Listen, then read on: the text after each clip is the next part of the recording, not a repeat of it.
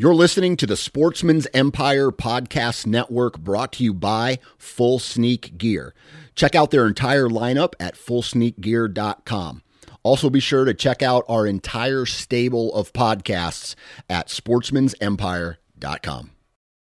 New from Moultrie Mobile, the Feed Hub offers first of its kind cellular connection and control for nearly any spin cast feeder on the market. When used with the Moultrie Mobile app, you can monitor feed and battery levels, run feeders on demand, receive alerts when feeders are clogged, and remotely adjust feeding times.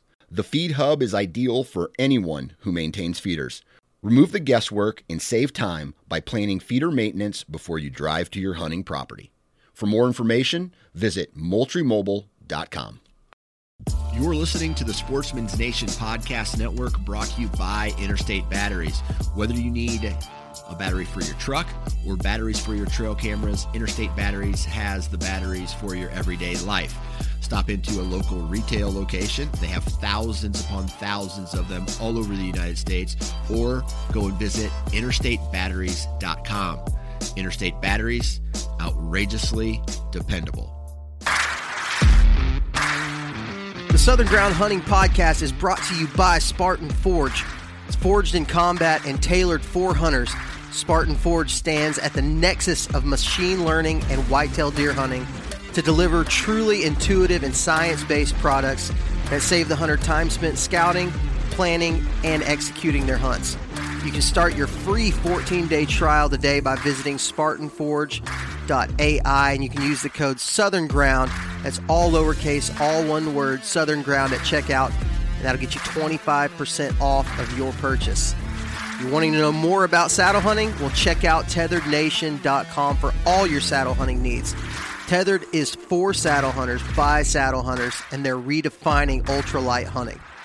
If you'd like to support the Southern Ground Hunting Podcast, you can visit patreon.com forward slash Southern Ground Hunting, or you can click on the link in the show notes of this podcast episode. We offer two different tiers for our patrons that offer a solid list of benefits. We'd love for you to join the Southern Ground Hunting community today. Again, that's patreon.com forward slash Southern Ground Hunting. And now, let's get to the show. All right, on the line with us today, we've got Mr. Reese Johnson, a return guest from the great state, the bluegrass state of Kentucky. Reese, how's it going up there in uh, Bourbon Country? Today, it's actually not too bad. It's been pretty We've hot. got some better weather, better weather this week, and trying to take advantage of it. Heck yeah, I don't blame you, man. We uh, we had a good, nice little cool front that's come through the last couple days, um, and I've been stuck at home working. So, uh, Well, we uh, went on vacation last week. Uh, made the wife happy, the kids happy, and I told myself when it, that's been my deadline in my head when I got back. Uh, it's deer time. Yeah, we're So- about that time where a lot of the deer are starting to show, you know, what they're gonna be, and uh, whether or not they're gonna be worth hunting this season. I know for you, that's a big, huge. This this time of year is pretty giant, right? Like Mhm. trying to figure out target deer and things like that. Which history means more to me than I think anything. You know, building building that building that with one, two, three deer, you know, that I might target this year. That, that's that's the whole chess match. That that's what gets me fired up, and that's what I go into. So, um, yeah, I am. I'm getting back into those patterns that I learned um, in years past. Trying to plan on tracking those deer as they, you know, of course, before the shift. You know, making sure they're there, doing their summer thing, and then how I'm going to hunt them in September, October, and then you know, hopefully not that long if I can get them get them on the ground. But we'll figure that out then. So last year we talked to you. I, I guess it was it was around this time. It may have been a little bit later in July or so when we talked to you uh, last year. But we talked about targeting specific deer, and I know you were uh, targeting several specific deer this past season, and we discussed your trail camera strategy. Um, but just for people who haven't heard that, and if you're listening to this and you haven't heard that episode, go back and check that out from last summer. It's uh, uh, with Reese Johnson. Actually, Reese, I don't know if I've told you, but that was uh, that's been one of the more popular episodes that we've done. I think a lot of people were really interested in the trail camera stuff. But do just a quick a quick like recap of um, kind of your trail camera strategy going into the the summertime and and then early early uh, August and September? Sure. So um, I run roughly 100 cameras. Those are scattered in three states. Um, many of those on public land, many of those on private land. Um, you know, I, I, just enjoy it. That's just what gets me. You never know, and every chance I get, I'm gonna. It's like, oh, I'm, I'm gonna try to you know snag another camera, add another camera, and you know, it's just it's just turned into well, and, and I have got some you know friends. We share pictures and, and hunt together, and and that has helped. But roughly, that's kind of where we're sitting at going into 2021, and so, um, private land and where it's allowed on some public land. Uh, this time of year, I'm on salt.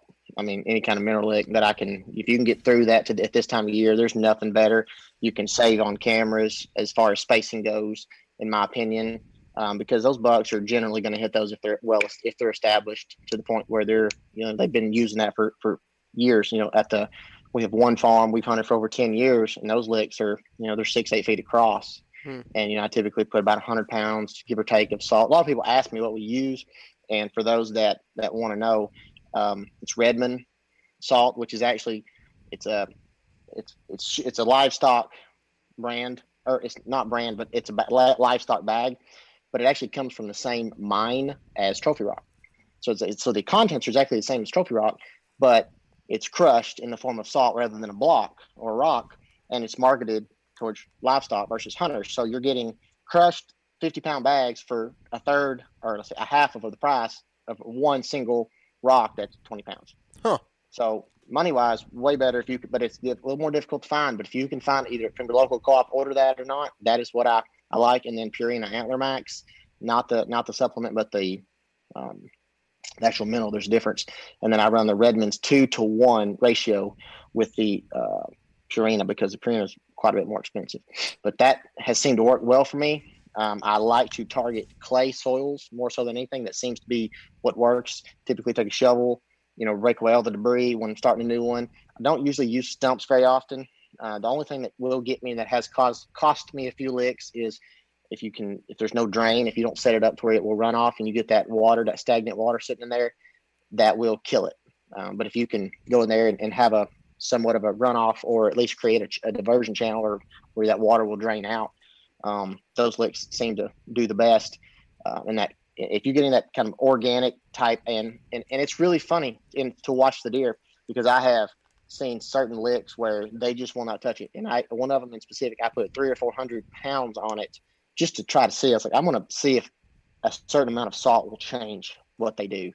And no matter how much I put to it, and it was actually on my, where I lived at. I lived on five acres uh, previously, and I tried it, and I kept it, and because it was easy, I kept putting, kept putting, kept putting. Never would take, never would take.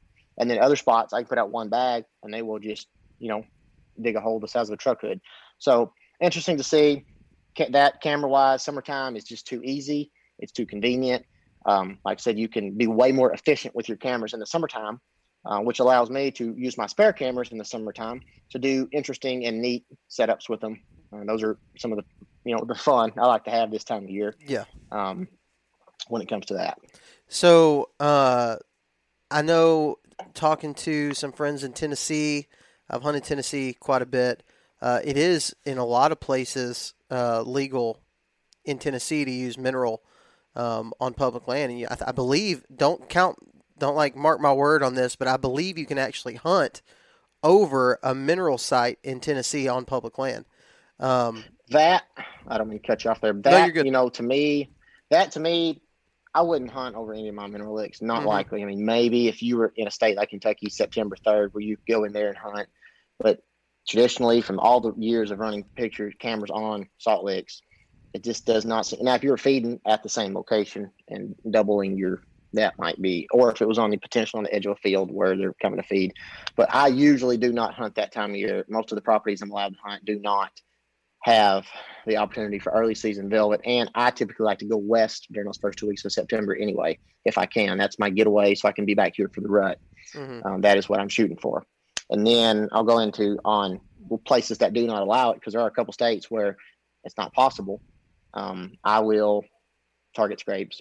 I mean, um, you know, those are spots that I will traditionally, you know, I spend a lot of time in the woods postseason scouting. You, to me, I haven't stepped foot in the woods, you know, since turkey season, of course, but that was for a different reason. But, you know, I shed hunted, which last year was down year for me, picked up um, a little over 50. Uh, but the pre, you know, the year before I picked up over 100.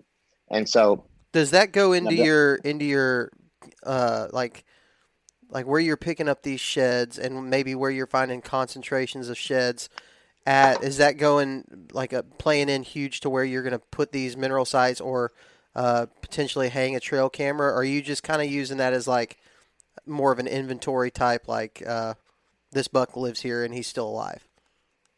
Well you know number one i'm going to target the specific deer i'm targeting. I'm going to spend the most time looking for those antlers. So i'm in there learning while I'm learning about that deer and where he lives, I'm also usually looking for his antlers and any other deer that live within his core area, which are usually the smaller deer that the satellite bucks, you could say, or whatever you want to call them.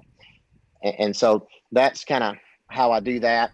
And then I'll know like where my target bucks live on, you know, those, those areas. I know those like the back of my hand. And it, with my eyes closed, I, I have learned them to the point because this is not the first year I knew about them. I didn't just come into this year and go, okay, I, I've built that history. And what I will do is I'll once I feel comfortable that I know that area well and I'm either found or not found in his sheds, I will take you know exploratory trips to other parts, either either the farm or public land specifically, and I will walk, walk, walk, walk, and then there I'm looking for more of that um, community type sign uh, where I can you know hang cameras. And what I you know the whole point of this for me is I'm watching deer now that are two and three years old that I know have the potential to be something I want to do. And if they make it, you know, I'm keeping those deer in the back of my mind, keeping records of those. And then, you know, in two or three, I'm keeping tabs on them as well. I'm not hunting them, but I need to know what's there. So I always have plan A, B, C, D, E, F, and it goes on and on and on. And you will get surprised. It will happen. I don't like getting surprised. I, I, I'm, that doesn't, there are situations like you want to, you want to out of state hunt that that's when you're expecting to be surprised, and that makes you feel good. But that's what you're there for. Mm-hmm. When I'm at home, I get one buck tag in the state of Kentucky, which is where I live. I am that that buck tag is going to be used intentionally. Right, which goes into play on why you did not uh, kill a deer in in your home state yes. of Kentucky this past year. So uh, we we kind of talked about it a little bit last last year when we when we had you on, but um, you were chasing. There was I don't know two or three uh, good bucks that you were chasing. Um, tell me about the experiences that you had, maybe what you learned last year, and um, some of the experiences that you had trying to actually chase after these specific deer that I believe were mostly on public land. Yes. So it just so happened to that the deer that I ran into last year was on public land instead of private land, and that deer captivated me and took my attention. Well, it was a sure it was a sure accident that I found that deer. Um, it was not intentional. It's just like, oh, oh my gosh, there's there, there's the deer that I really need to pay attention to.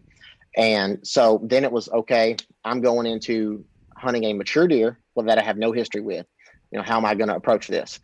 And you know, I, I, talked to some people that I trust, uh, got some opinions on how I wanted to, to, play it out. I knew where he was summering because obviously ran in doing. put my cameras up, got pictures of him right away, knew exactly what I had, and then I was figuring it out. Well, I was also targeting a different deer that was pretty, um, well, they, they were pretty similar. Um, they're both, you know, um, which that deer ended up getting shot, uh, ended up getting shot two weeks after I missed the deer uh, in November. and so um, he was, he was probably in the 180s.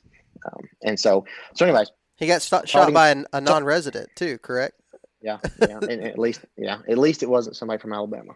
well, but, you know, at least, at least. So, anyways, you know, I went into that yet last year. Like, okay, I'm learning. I knew I had history with one deer, learning another deer. I had options at least. It's always good to have options. You know, at least two or three deer that you feel comfortable chasing. And so I went into last year. Uh, one deer I knew some stuff about. One deer I didn't.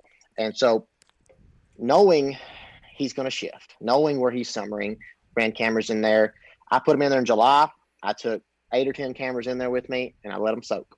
And that was just, you know, to kind of see them, learn what I could.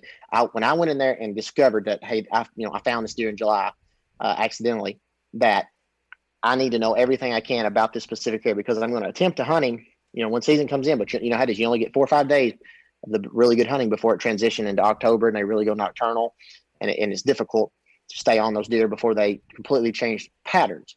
So you you know you know you have a window, and then I'm laying out, and I literally walked. I, I would I would I sectioned it off, and I was walking, and, and and learning areas north, south, east, and west of where that deer summered with the plan that that, that deer is going to transition on me and I need to be ready. So when he does, so I'm not behind and losing two or three weeks trying to relocate him. And so that alone, one that takes some time and some cameras and some effort uh, to, to do those things. And going into that, I was looking for traditional sign or previous year sign where I'd, where he might have left it and and then no and and uh, you know shown me where he was going to be. Now that was more difficult to do than I thought. It actually took me longer than I thought, but I was able to get on that deer. Had three different encounters with him. It never happened.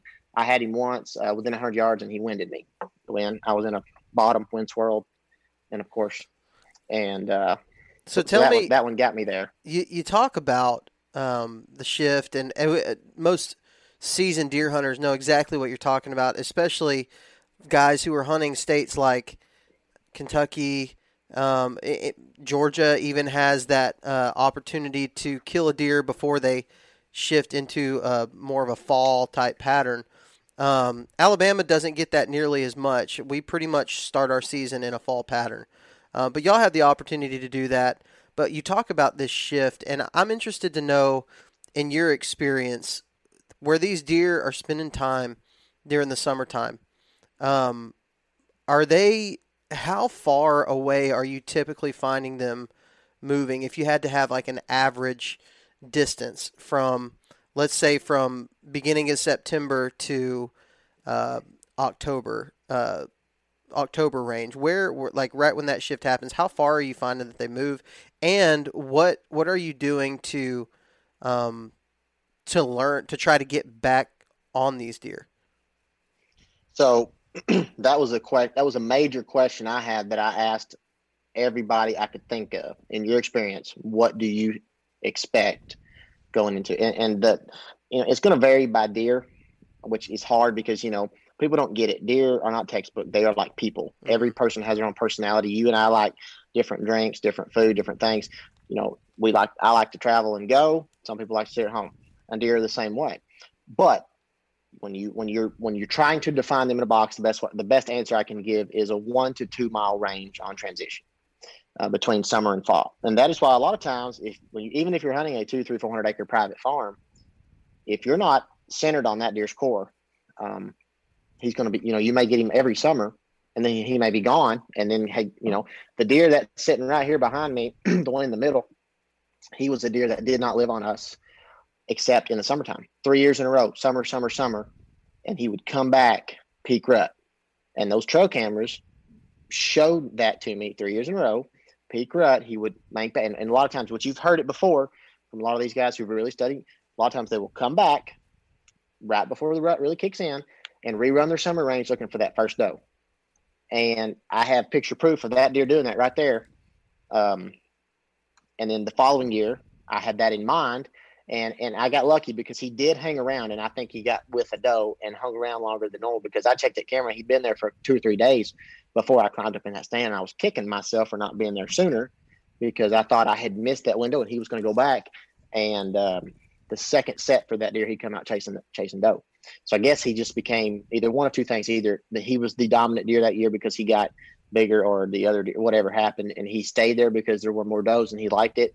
But i really think what happened is he just got there got with the doe and never left. But that deer there no october no september. When he would shed that velvet gone. And there are deer uh, on this public land uh, that i will see. It's funny because i go back through pictures and i'll look and i'll say like you look at velvet and you're like that deer that deer and Velvet, you know, I'll run through the list. Well, I don't have pictures of any of these deer anymore outside of Velvet. And then there are deer that showed up hard horn, and it's like I followed these deer from hard horn through January, and then I don't expect them to be, you know, I'm gonna put cameras out unless I'm gonna go searching for those deer. But the only time I typically do that is, you know, when I'm targeting those specific deer, and then I will, you know, if I know where he winters, I'll do my best to figure out where he summers to complete this puzzle. And if I have to put cameras out as far as I can, any given direction, and that that goes for private or public. You know, you're going to put that. You're gonna you're gonna, you know, anyway as far as you can go is when you can go. That deer I was just you know referencing, he would only be on one camera, ever. That deer did not live on us. I knew if I was going to kill him, it was one stand, one stand only in the back corner of that farm. And that farm is a great example because it's long and skinny. And I would have different bucks at the front, middle, and back. And I was just catching, you know, it's like a an overlapping diagram, or I think what they those called Venn diagrams where Yeah. they overlap. Yeah, Venn and that's and that's just different. That's just different. If, if you drew five circles and you overlapped each corner, those are different deer's home ranges Mhm. and depending on which one you're trying to target, that's what you're that's what you're getting.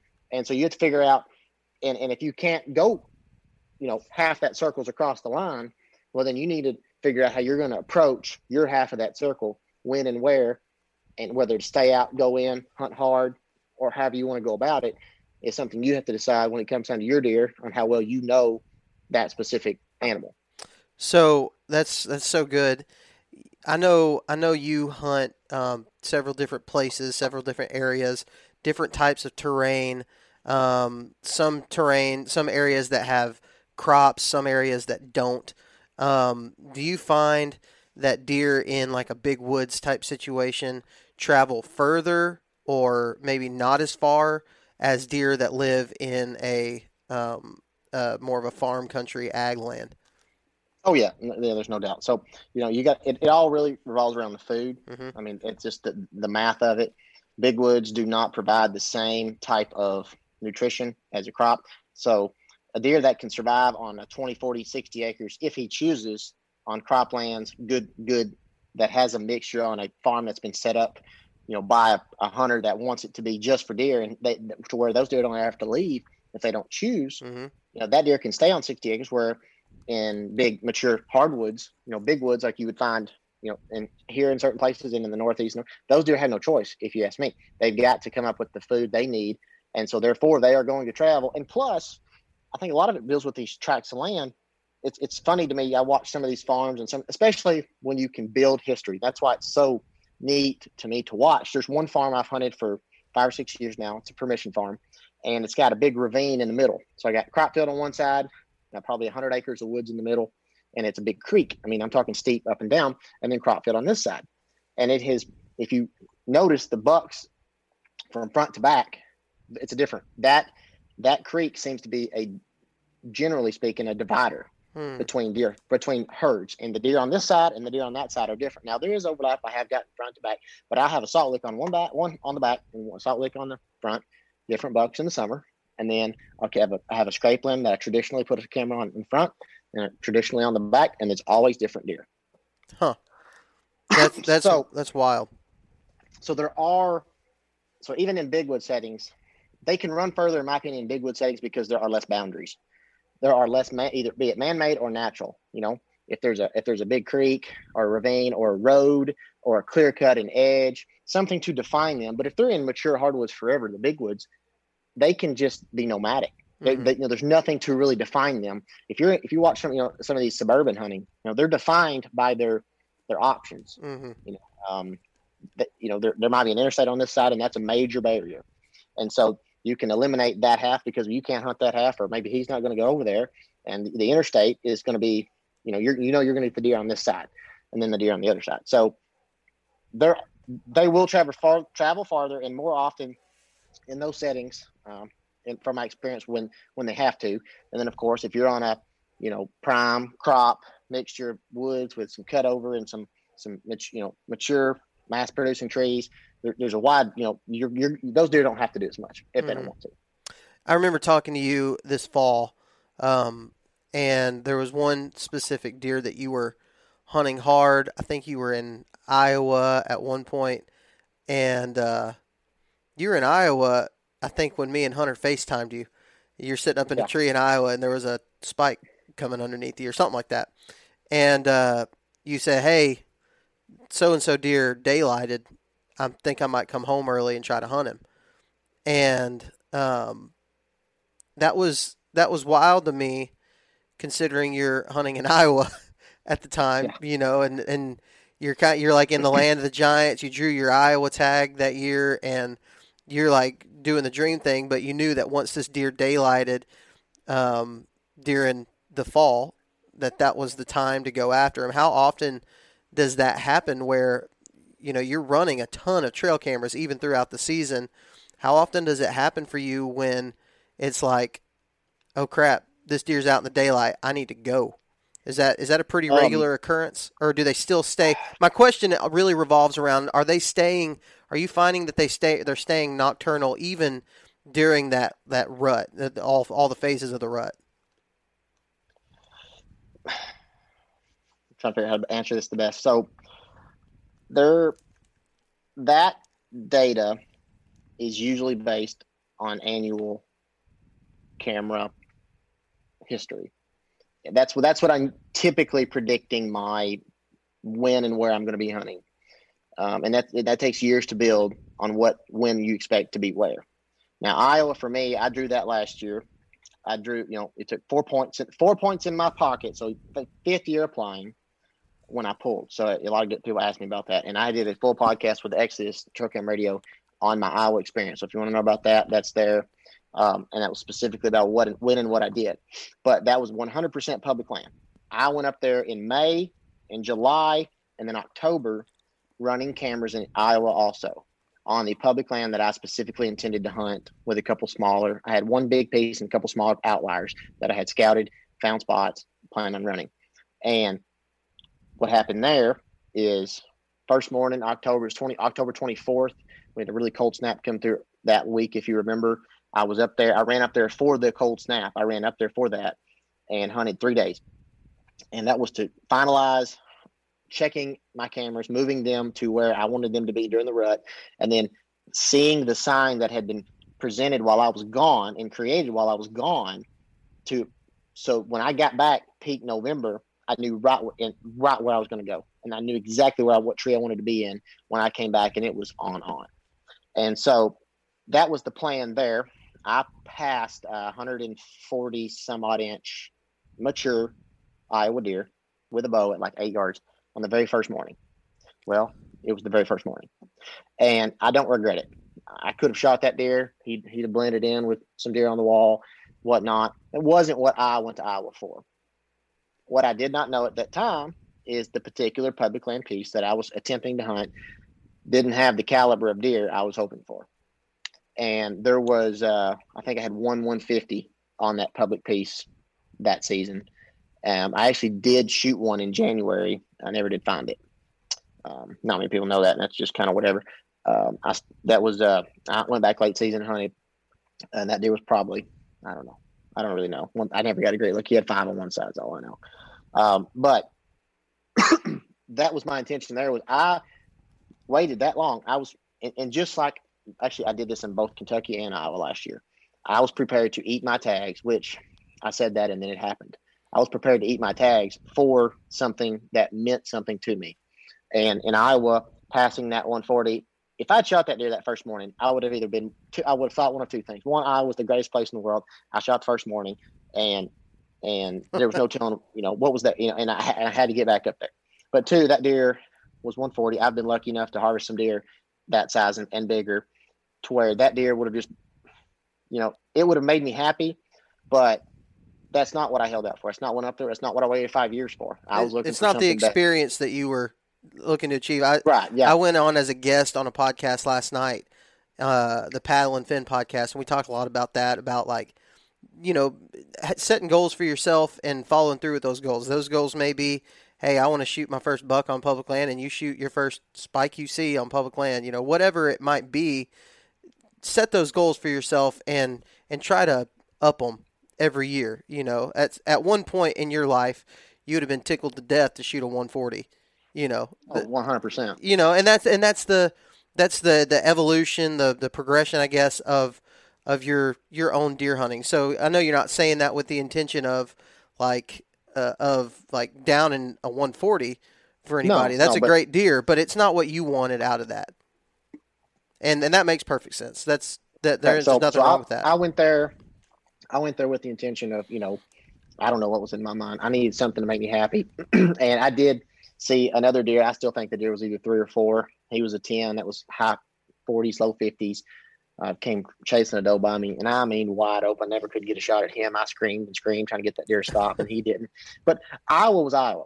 Those deer acted like you know you can hunt public land, and I've hunted public land in two or three states where they're skittish, they're hard to find, they don't act like deer. To be fair, the Iowa deer acted like deer. The sign was, you know, they acted like private land deer this, for the most part. The sub, the the the sign where you'd set. I mean, everything you knew about deer hunting, if you knew anything at all, they behave like deer and you could go in there and see 10 15 20 deer a set and it was good. It was quality. I just didn't see the age class that i was hoping for to bring home um, on that particular you know piece and trip. And a lot of that i sacrificed i hunted up there a fair amount. I did i i'm completely satisfied with my experience um, and and the money that i spent to go do that. Um, i did sacrifice some time some peak time up there to hunt this deer here in kentucky because it was it meant as much to me to kill the kentucky deer and that's what happened you know, if you want to say I, you know, I passed the deer in Iowa, that was 140s, and then I passed the deer in Kentucky that was mature also. So I passed two. So to me, I didn't kill anything this year. Last year, uh, the year before, I did kill three bucks. So it's not like I didn't. It, it went. It you know, I could have had a great season by many standards by putting something on the ground. I could have killed two mature deer, one in Kentucky, one in Iowa. I opted not to. I didn't kill anything because I had specific goals and that's what meant important to me. That's what was most important to me. And so I let a deer even bigger in Kentucky go, a fully, you know, mature 100 and 150 some odd inch 10 he Was, he was huge. You know, I, I, think I, there's mean, a there's a video. Both of those of videos are on my yeah. Both of those videos are on my Instagram. I videoed both those deer. That was not what I was there for, and I knew based off of what I, you know, one a surprise deer in Iowa and two history in Kentucky, two completely different types of hunts. I knew when I when I got my look at them, that's not what I was there for. Yeah, yeah, and and I know I know there's kind of going back to that that experience and that that conversation that we had about you know hey so and so deer day daylighted I'm coming home I'm going to chase after him um, is that I guess is that like something that uh, obviously that's a huge advantage of using a camera because you're not just going up and blind setting I don't do it at all like for me I love the element of surprise. Like it's a blast to me. I love being surprised by it. I hunt out of state quite a bit. Um, I don't have a lot of cameras, and I know if I did what you did, I would become fixated on one thing, and and it, it wouldn't be as enjoyable for me it's obviously super enjoyable for you. You love that aspect sure. of it. Well, and that's what and that's what makes hunting so great. There's so there are so many different ways to be successful, mm-hmm. and there's so many different ways you tell you can talk to so many people, and and there's no there's no defined box. Mm-hmm. This box it's not a box. This is this can be done so many different ways. You know, public, private. You know, gun bow, crossbow, whatever you want to do. There are so many different ways to be successful and still enjoy it and do it your way. You know, what I do is not for everybody but that is how I get the most enjoyment out of it is by, you know, fixating on that one deer, and and, and that, that, that's just what I get. So I'll go back to the, uh, you know, the deer that, that daylighted. I um, had X amount of days I wanted to be in Iowa. And then I was, you know, all in the back of my mind, I was thinking about Kentucky, Iowa, deer there. You, you never, you're never going to make the right decision, no matter when. You know, you can plan to be there. and actually, what what called me home was work what called me home was work. And I had no choice but to get back here. I left Iowa a few days early, came home. Um, see what that day. I think that day I drove all through the night and was in the stand that next morning in yeah. Kentucky. Checked it, knew where I wanted to be, climbed in that stand, and he had been there the morning before, the day before that. I don't remember. Um, and that was when you know, I, you know, I knew that I was right where I needed to be. I just had to be there, and then I followed it up. And I don't remember how it all worked laid out. I think back, but it was right in there. Out of that same set is where I missed that deer. Where did uh, uh, I, I, hit? I hit a limb. So normally you're talking about you're, you're obviously having to stay pretty mobile with the use of using your trail cameras, and you know, if one happens to show up like that uh, I would imagine you don't have a stand, lock on stand or something hung up at every trail cam site. What are you doing as far as that's concerned? What's your system like for um, actually getting up in a tree? So I went, I converted and I went full saddle last year. Um, I ran the tethered saddle, get up the whole bit. um, and then the sticks I ran the Novix Mini, um, the Novix Minis. That there were the, the alternating singles, um, which for the money, um, those those sticks there actually um, very very pleased for the year that I ran with him. But I will be buying some double steps double steps before this year's over. Yeah, before the summer's over and before that is one that is one thing I will I will be doing. So, have you found that um, that that has helped you with as far as maintaining this style of hunting and and always staying oh, yeah. mobile? Has the saddle been a, a pretty big benefit for that? Yeah, I mean, I, I, won't go back, especially as long as I continue to hunt the way I do. Now, I have, you know, I have, we have everything. We do have some rednecks. We have some buddy stands. We have ladder stands. We have lock on stands. They're on the private land farms, but those are not for me anymore. No, that's for my my kids, my wife, my grandpa, you know, guests. You know, those that's what those are there for. Um, and even like when I hunt with my wife, we have options because like we go climbing a single man ladder stand.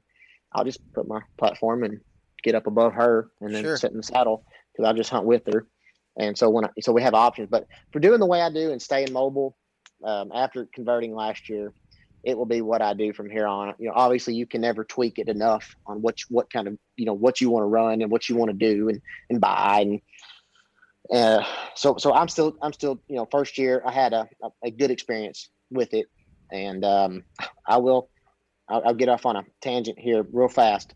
Um, I had my my platform and sticks were stolen out of the bed of my truck. I still oh, am not hundred percent sure. I'm still not hundred percent sure when, uh, but I actually caught the guy selling them on Facebook. and uh, did you get them back? back? I did. I did. I had actually already ordered the exact same setup. Um, the saddle was in my, my my tote, so it was in my truck. But my backpack with my sticks strapped to it was in the bed of the truck because you know it's just bigger and bulkier and it's got the sharp edges on it. So I just threw it in the truck, and I don't know when or how, and who knows, maybe even I left it laying on the side of the road. Uh, I, I don't know, but either way, they end up getting stolen, and uh, you know a friend of mine sent me the, who who also saddle hunted, so he knew what they were. I told him what happened. I said, you know, be keep on the lookout. And sure, enough, it was three days later. I had, you know, he sent them to me. He sent me the screenshot. Hey, these sticks right here hey, look, this is a good deal. And I was like, yeah, because they're, they're mine. that's Because the guy didn't pay anything for them. Yeah. So I called him out and, uh, and, uh, he ended up, in a long story short, he gave them back. He gave them back. It was wild. He never actually claimed to steal them. He actually told me, uh, he actually attempted to help me find them. And then I found them on a tree. He found, let me rephrase, he found them on a tree in, on public land and then told me where they were. Huh. So he never actually admitted to stealing them, but he told me where some stuff that looked exactly like mine. He just happened to run across in the woods was. so I never, yeah, I think he was just worried I was going to turn him in. Yeah, yeah. But, so yeah, wild, wild. Obviously, I mean, we talk a, a, quite a bit about saddle hunting and um, on this podcast, and it, it has great, huge benefits for, especially for a guy that is trying to remain mobile. While my hunting style and your hunting style are a little bit different. They're both they both definitely fall under the the same category of mobile hunting, and uh, and so I think that's good for people to hear um, that you can have. There's there's there's several ways to skin, skin a cat. You know, like oh, yeah. you can you can do it a whole bunch of different ways. So you talked a little bit about um, putting cameras on uh, mineral mineral licks, uh, things like that. Um, let's just give a thought of, of not having that. So you don't have any the ability to, to put a mineral out on a piece of public. In Alabama, you can't do that at all. Um, what's your what's your go to? You mentioned scrapes. Are you running cameras on scrapes? Is that like right now? Like you're finding yeah. old older scrapes and like licking branches and stuff like that. So what I did slash the way I approach it. So I'm in I'm in this postseason scouting, shed hunting. I mark. I know how many cameras I have and how many I want to allocate to said piece of property, and I mark those spots. So when I'm out there scouting, I, I mark everything. I use onX. I use everything. It's like all right, scrape, you know, trail, anything relevant that I think I would want to know. I, have got a pin there. You look at mine; it's just dots everywhere. Uh, most people just freak out when they see it, but you know, there's just dots everywhere. And so out, and that, and then at the end of the winter, as we're going into spring, before I switch to turkeys and while my mind is still on, I sit down on my computer and I determine where those cameras are going to be before next season even starts. So I know, or while I'm there, if it's that good of a spot and I've looked and I have found it and I know, I'm going to mark it right then. And and when I pull all my cameras in, everything's color coordinated. So like when I go out this spring, I started yesterday. Yesterday was was day one, and we started going out there. It was like I don't have to walk out there and wonder. I don't have to waste time in the when it's hot and covered in ticks. I walk out there. I go straight to that pen, and and I am I do sometimes have a hard time with myself. Why why am I standing where I'm standing? But I always trust myself. Like I, I marked this for a reason. Like I, you know, I know I have X amount of cameras. Everybody has, everybody does. They have X amount of time, X amount of resources. But I put this here when it was on my mind and when the sign was the most fresh for a reason. And so I will follow through and I will put cameras at everywhere I have marked. And traditionally, summertime, uh, scrapes. I mean, that that's your that that to me is your version of a mineral lick. That's where you're going to get the most deer. That's where you're going to get, you know. And to be fair, you got to remember these deer may not be there when those scrapes are getting worked. They may be gone, but to figure out what's in there right now, that is still. And you you can listen to all sorts of these guys that have talked about the, the you know you can get way deep in the scrape rabbit hole. Yeah. But but you know the, those community scrapes, and, and you've got to know the difference. You've got to spend the time be in the woods enough to learn the difference in a November scrape and the community scrape. There are because those like even today we, we spent camera time this morning putting out cameras. There was you know there were spots I went to it was like obvious limbs broke, leaves are dead, or didn't go leaves this year. It's like hey that's that's the licking branch. That's the portion of this I want to focus on. And there's other spots where I walked out and it's like, and it was just like I said, why why, why am I here? I, I have a scrape mark, but I don't see it. And then I'm worried is this really somewhere I should put a camera? But it's like I said, I always, it's even today, I question myself, but I still put the camera there. And, um, you know, I, I, marked it for a reason when the sign was the most fresh. and so the other thing I will focus on is any kind of terrain or feature that will pinch those deer down and create that trail.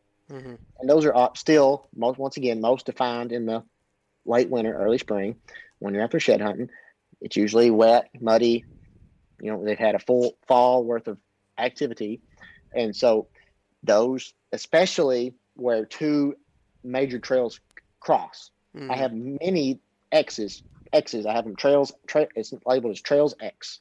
And where those trails X, you know, you're getting a two for one. You don't have to, and that can be as good as a scrape. So if there's a, a tree's falling down, there's a big root wad, or if there's a, a road, or if there's a, a, a creek, um, there's some reason to force those deer around the head of, you know, deer deer are lazy or or you can consider them efficient, whatever you want to call it. They're going to take the path of least resistance because as all wild animals do, it's survival to them.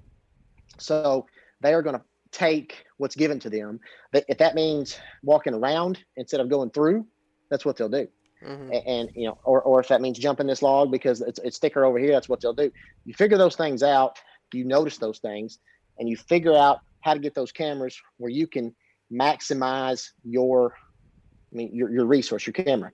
And, and so that is what, you know, I always try to do is try to figure out where that pinch is.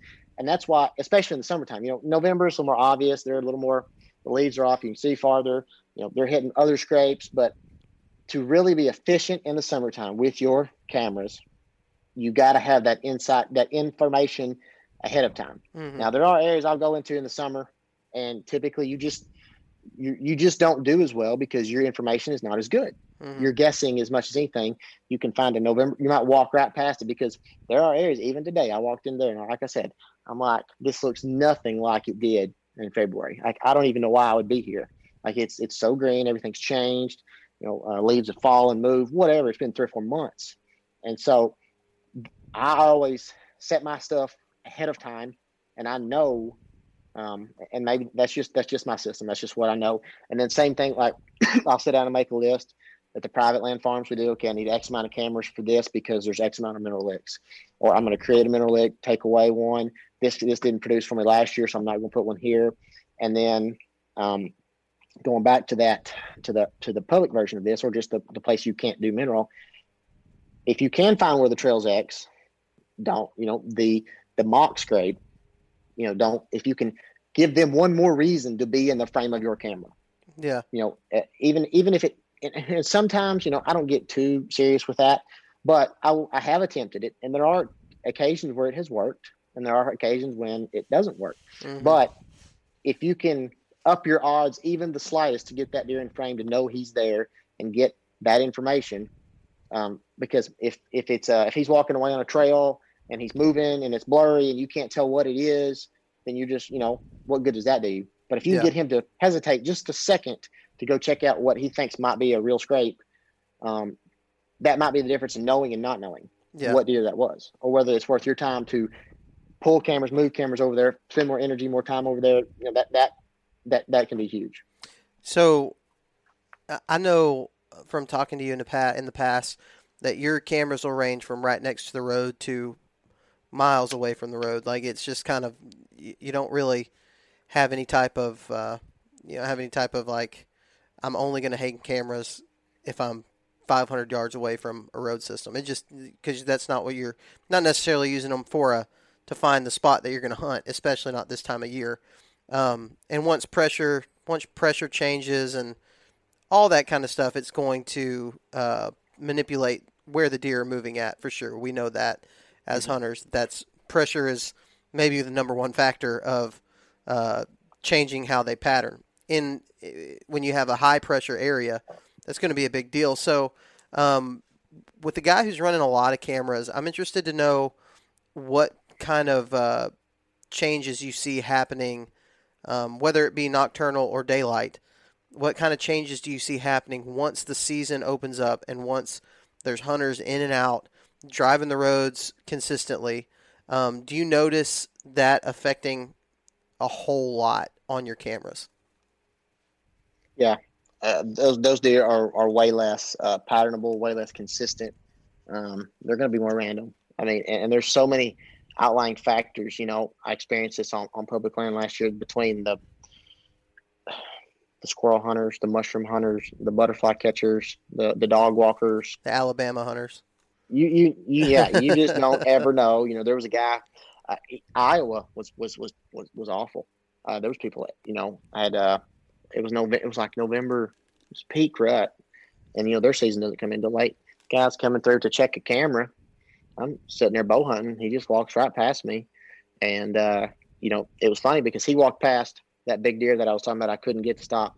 Come chasing that doe by me. It was like eleven thirty in the morning. Come chasing that doe right by me, and then ten minutes later, here he comes right back. So that doesn't, you know, the people, especially during the rut, doesn't don't really, you know, that don't always don't let that discourage you because it's it's interesting it's funny to see how many people I get on camera and I'm like people, deer, deer, people, or you know, but but yeah, there are. I have cameras and I do. I run them a mile too deep, and then I have cameras that are right next to the road. I mean, I mean, I mean, right next to it, it blow your mind. And uh, a lot of that is me trying to get inventory. I mean, deer have to cross roads. They have no choice in some cases. Now, not always, but some cases they have to cross roads to survive. That's just part of what they have to do. Well, a lot of times at roads, they only cross in certain, they cross in a certain spot because of the features that allow that. Because mm-hmm. and, and they and and that can be as much of a pinch point as anything. If, if there's a if there's a, a gully and a ridge or a bridge or maybe two roads collide and they want to go around those or two roads meet, there's there's so many different options. So yeah, I'm not scared to put a camera anywhere. I've got uh, one, and like I said, even in the summertime, I do like you know I like to do neat things um, I've got one on a pond right now with that setup, trying to get banded wood ducks because there's traditionally they band locally, so they're there. And then I've got three in a barn, um, right where deer bed in barns. I've gotten several really neat sets in barns. Um, anywhere I see a, a, deer or anything unusual, uh, especially in the summertime, I mean it's it's it's it's very neat. It's cool to me. It's what I like to do, and so I put those cameras on video and put them in those crazy places. You know, I put them. I've had deer bed underneath a camper I've seen that. So I put a, I put, I've got pictures of deer bedded under a camper in a barn. Um, you know, I've got pictures of a vehicle going by and then a big buck standing on the side of the road waiting to cross right next to it. you know, 150. I mean, just, and, and you can do frame by frame. You can do deer, vehicle. I mean, it's just so, so there's a lot of places that people overlook. And that's when you can get, when you have a lot of cameras, you finally get to that ability.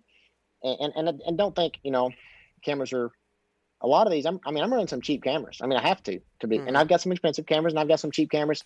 And I, last, uh, matter of fact, last year I only had one cell cam. This year is the first year I've actually gotten a few more. and so I don't even tr- I, I don't that doesn't entice me too much. I'll, I'll have a few just to to try. I'm, I'm slow to that slow to that style. Uh, we'll give it a go, um, and a lot of those will be out of state where I'm not there. Mhm. Um, but but the, you know, but yeah, they're just they're really neat tools, and, and you can learn so much from them. And I'm addicted to them. And that's like you look at my page, that's all I post because that's all I care about anymore. It's like, I mean, just getting you know these creating these setups and getting neat pictures and big deer at that.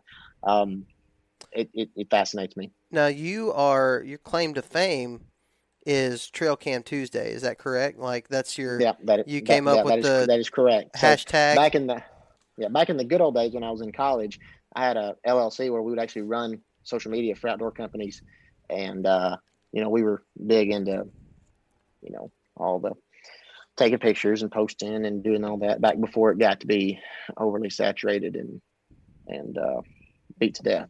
Uh, back when it was you know in its infancy, and then Yeah. you know then got out of school and sold it and moved on and and uh, just kind of do it for me now.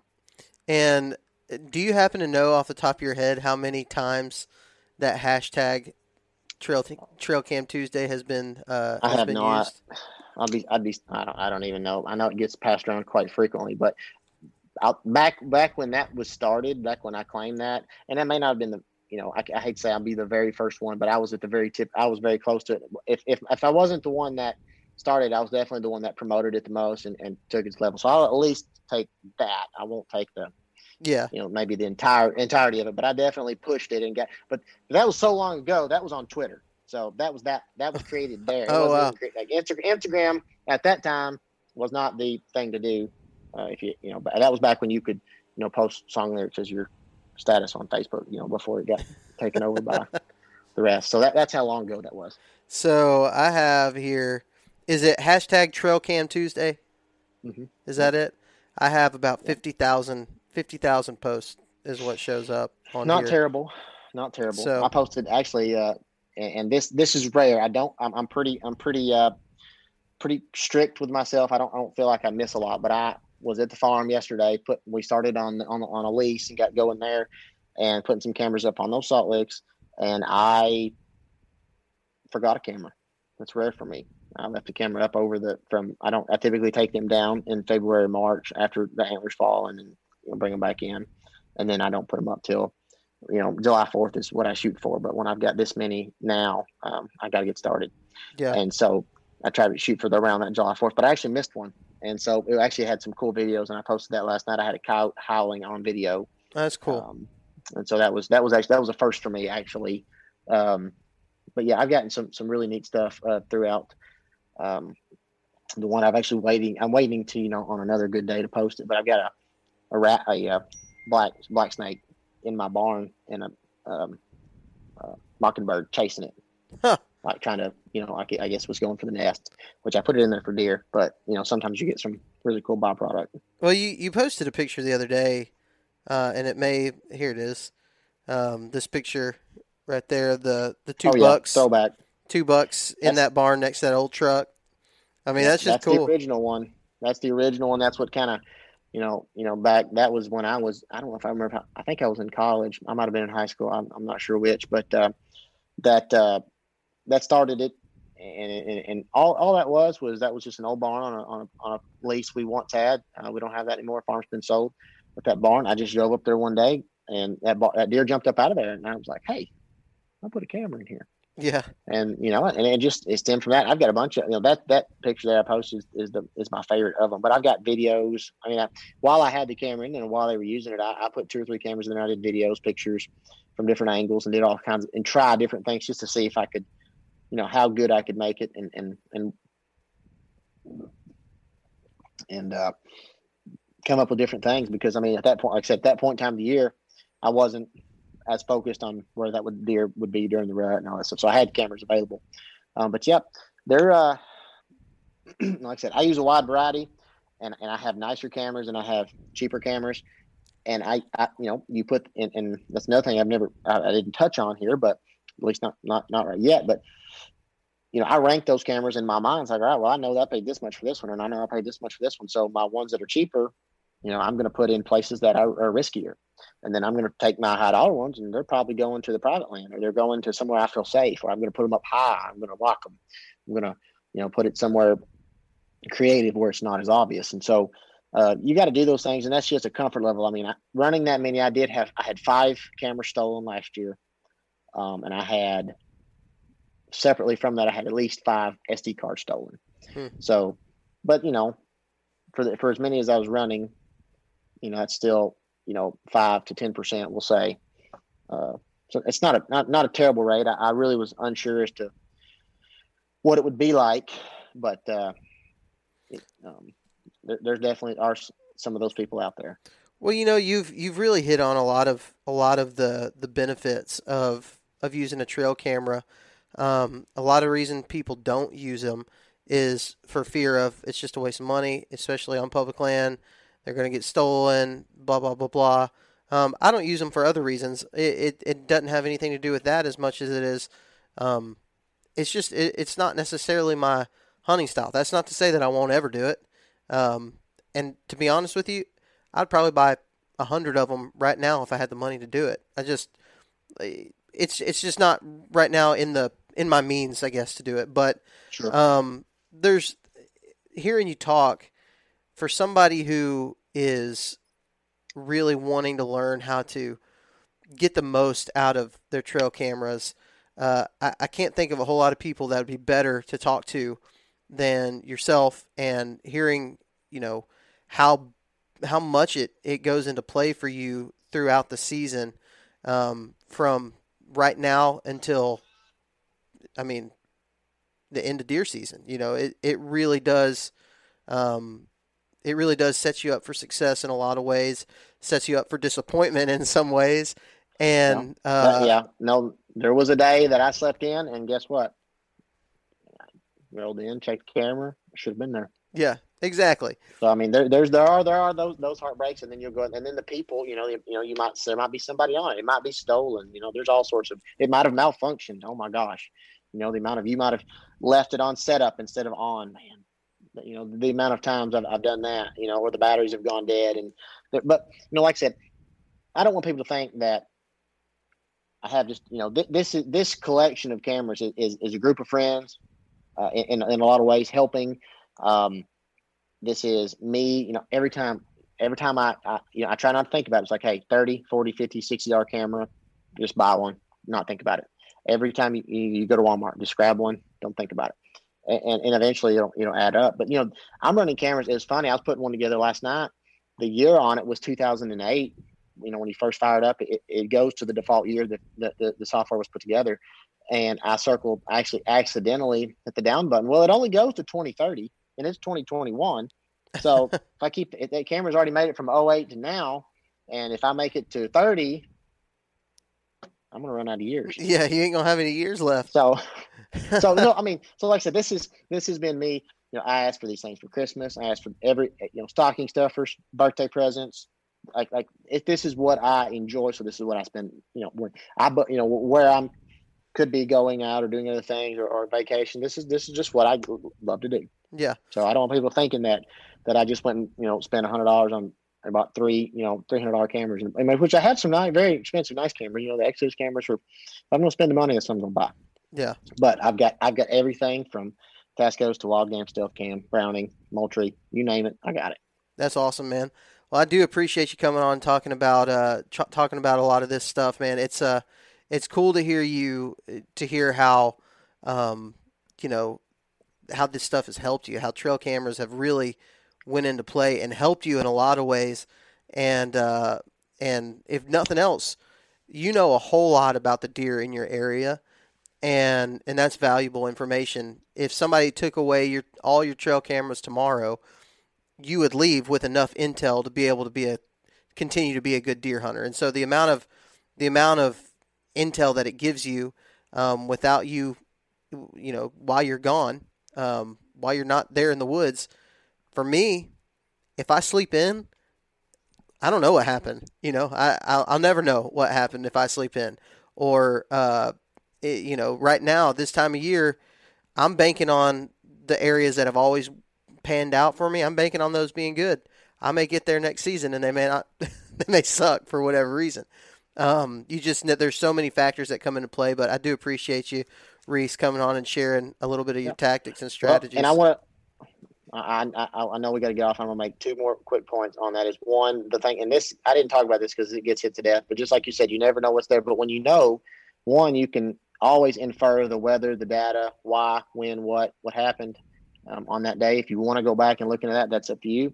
And then the other thing um, is just like those traditional, like, like you were saying, you're never going to know.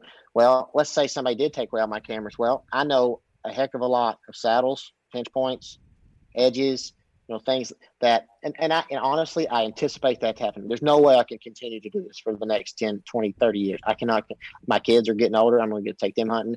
I, you know, work, work, my business is growing every day. I'm not going to be able to continue this trend, but Hey, if I'm running no cameras, I know right where I can go set and have a very good traditional spot and not be off the X. You know, be right where that is from here on out. So, you know, even if you ran a camera for only a few years and then you ended up taking that away or you weren't able to do in the future, you can be on the X instead of off of it five years from now. And those traditional spots are typically going to be, all things the same, very good. Yeah, that's awesome, man. That's uh, that's some really good information. Tell people where they can uh, where they can follow along on this Trail Cam Tuesday stuff and uh, any other platforms you might have. So it's just Reese Johnson seven, and that's R E E S E on Instagram and Twitter. And then my Facebook page is Reese Johnson Land, um, and that's for my for my work. I'm a real estate broker, licensed in Kentucky and Tennessee, and I do a lot of uh, I sell a lot of hunting farms, um, houses and commercial too, but hunting farms what I enjoy, obviously.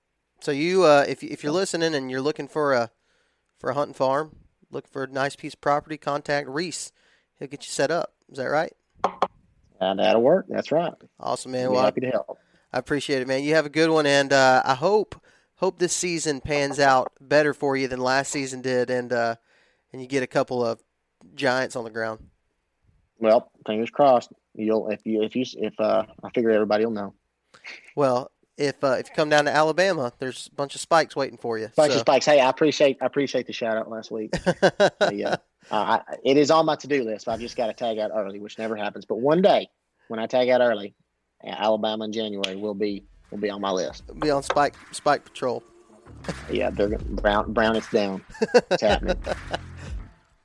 Thank you all for listening to this week's episode of the Southern Ground Hunting Podcast.